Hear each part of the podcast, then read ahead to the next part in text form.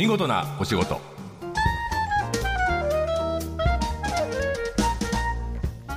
こんにちは。出版社マガジンハウスの編集者西田善太です。この時間は見事なお仕事。企業の中の人に直接お話を伺い見事な取り組みや新情報をお届けする番組です。目の前にいるのは主に放送後期を担当している作家の今井君。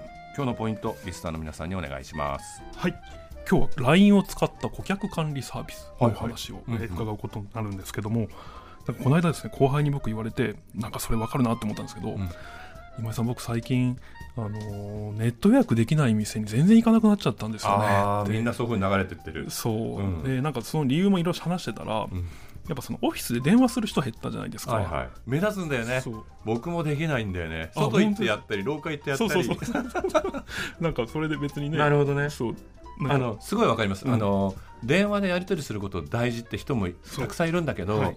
あの断られるとちょっと傷ついたり時間がかかったりするって あと忙しい時にかけにくいっていうのもあります。そうなんですよ、うん。だから結局夕方ぐらいしかもうかける時間そうですね。あの取材の時の職のアポ取りはだいたい2時から4時の間に電話しろって人がいる反面その間みんな休憩してるんだからなるほど。5時にしろとか先輩によって言うことが違ったね 昔。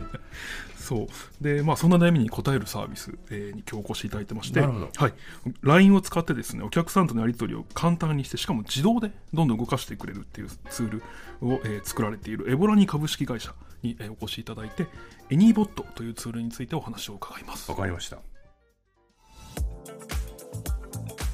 今日はエボラニ株式会社シニアコンサルタントの平田真也さんにいらしていただいてます。よろしくお願いします。よろしくお願いします。エボラニはい、どういう意味なんですか、はい、あのエボリューションエニータイムということで常に進化を続けると。このじゃあ日々進化しているエボラニは、えー大きく言うとどういうことをししている会社でしょはい、大きく言うと本当にざっくりですけどあの中小企業さんの課題、ううん。はい、問題というかこうお困りごと。うんに対してっていうところで、まあ、売上アップとかコスコストをあの削減するとかそういうところのお手伝いをしている。えっ、とエボラニのサービス名前がついてますが教えてください。はい、エニーボットと言いまして、はい、ええ ANY any、はい。 anytime の any。ーボットボットですね。BOT はい、エニーボットが今は大きなサービスメインのサービスになっているメインのということですね、はい。このサービスエニーボットについてえー伝えていただくということで平田さん頑張っていただきたいんですけど、はい。まあ、エニーボット基本はどういうサービスと考えればいいでしょうえっと一言で言うとあの自動接客ツールみたいな。自動接客ツール、はい。分かりやすい。なるはいほど、、はい、つまりえーお客さんとやり取りをしてくれるっていうことですね。おっしゃる通りはい。です。はい、例えばなんですけど、ん。今まで人があじゃあ居酒屋さんに行きましたいらっしゃいませでいらっしゃいませと。ははい。いはい。であとはじゃあ何にしますかと。じゃあはい最初生ですかとか、うんうん。まあまあそういうことを。どうしますかそうそうではい。すそうですそうです。そそういうことをあの手元のスマホで。できちゃう。はい簡単にできるとか。例えば。まあその分、えっとフロアの人数も減らしてレジの手間も随分省けるっていうところもある。そうですそうですそうです。さらには誕生日とか記念日とか。はいはい。そういうところをもしあの書き込んでいただいたらはい。そのタイミングでクーポンとか？そうです。そろそろですよねとか、ははい。いそういうふうなところも、ケーキサービスとか？はい、誕生日に自動でえー LINE で連絡してくれるみたいな？LINE で、はい。ああなるほど、はい、実際あの花屋さんで結はい。構皆さんご存知というか使ったことあるんじゃないかなって花屋さんでうんうん5人まではい自分の大切な人の記念日を登録してくれると。面白いですね。なんで僕もよくあの奥さんにちょっといろいろはいあの怒られるんですけどうんも、忘れることが多いから。あそうですはいそうです、でそういう時にポンとこう LINE で、うん。あの奥さんとの結婚記念日そろそろだよっていうふうに来ると。でああやばいと。ーリマインダーとしてっていうサですそうです。ービスですね。でそのそそこでまあポンとき来た時にクあーーポンがついてる。うん。はい、そうすると、まあ、お花屋さんからしたら、やっぱそういうねギフトとかってみんなこう忘れがちなものをポンとやってすぐに頼めるっていう忘れがちだし忘れちゃった後にはもうないっていうそうなんですあのなんで行為ですからね贈り物って。そう考えると商機っていうかビジネスのチャンスを逃さないためにもある程度は自動化しようというのをこのエニーボットは手伝ってくれる、はい。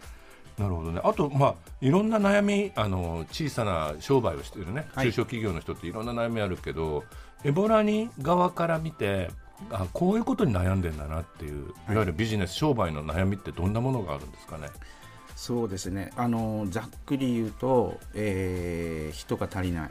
ああそっか。その通りですね。はい。はいそうですね。あとは、えー、と店舗を持ってらっしゃるお客様だと、はい。もう自分の証券域というか、あの範囲が決まってるので、はい、いわゆる駒込駅なら駒込駅のはい、住んでる範囲っていう。はい、そこでじゃあ新規のお客さんを取るってなかなか難しいなるほのでど。同じ人が通るね。そうです。同じ人に何回も買ってもらうか、もしくは倍買ってもらうかとかそういう話になってくるんですけどはい。そこどうやってやっていくのみたいな。例えばそういう時はどういうサービスがイニポットは解決として提供するんですか、そうですね。あの、まあ、頻度を上げるっていうことでしたらなんか面白みをつけて、あの来てもらうたんびにあのゲームを回してもらって当たると。あ当たったらあの何を買っても500円になりますがあー。一人はいはい。とか。うん。うん例えば、えっと、そのミニゲームみたいのを取り入れて成功例っていうのはあるんですか、はい。えっ、とありまして LINE のお友達を増やすっていうのは結構あの目標にしてるとこ多いんですよ。なるほど。なかなか増えないですね、増えない QR コード置いたりしていろいろやるけど。はい、であるホームセンターさんで3年半かけて10万人くらいやっと集めましたっていうお客さんいたんですね、で僕らのゲームの仕組みを入れたら1か月で10万人しかも5000以上買った人だけを集められたっていうお話です、はあなるほど、はい。えそれは5000円以上買うとミニゲームがあるみたいな？い、そうです。あの、えっと、レジで5000以上買った人にチケットを配るんですね、はい。はい。それに QR コードがついていて、はい。でそれをスキャンしてゲームを回すと何かが当たるみたいなことをやったんですけどみんなそれで口コミなのか一人多い時人は13回とかゲームを回したりとかしていて、はいはい、そそれはごつまりすすごい額買ってるってことですね。そうです。13回5000円ずつ5000かける。はい。以上買ってるっていうことです。すなるほど。なんかこのこういうサービスたくさん生まれてきてると思うんですけど、はい。今このエニボットが他と違う特徴なんですか？そうですね。僕らは LINE の中で全部完結できるっていうのは結構大きいかもしれないです。なるほど。別のアプリに移ったりしなくてよくて、はい。の中だけでいい。はい、それからあのお客さんのですね、えっと、ことを知るっていうところに皆さん結構あの苦戦してる企業さん多いんです。なんで知りお客さんの情報はい。あのインサイトというかはい。心の中というか、はい。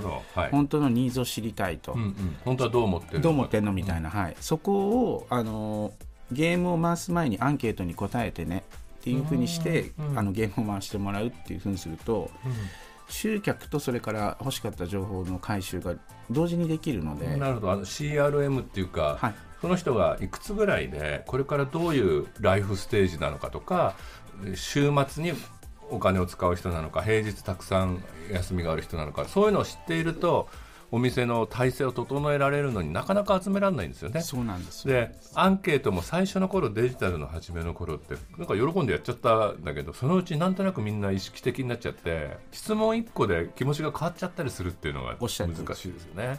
そうするとそこにじゃあミニゲームってちょっとお得で楽しいのがあるとこれぐらいの情報なら提供してもいいって思えるギリギリのところを多分、えー、とユニボットはうまくやっている。経験上はい。経験を積んでうまくやってる、おっしゃるです。なるほどね、はい、人手が不足してっても小さな商売でも続けていきたいとかその町の人に貢献したいって思ってる人たちに、まあ、手を差し伸べてくれるというサービスですよね。はい、ありがとうございます。え今日はエボラニ株式会社シニアコンサルタントの平田真也さんにお話を伺いました。放送の内容は番組ホームページで順次公開していきます。見事なお仕事また来週お会いしましょう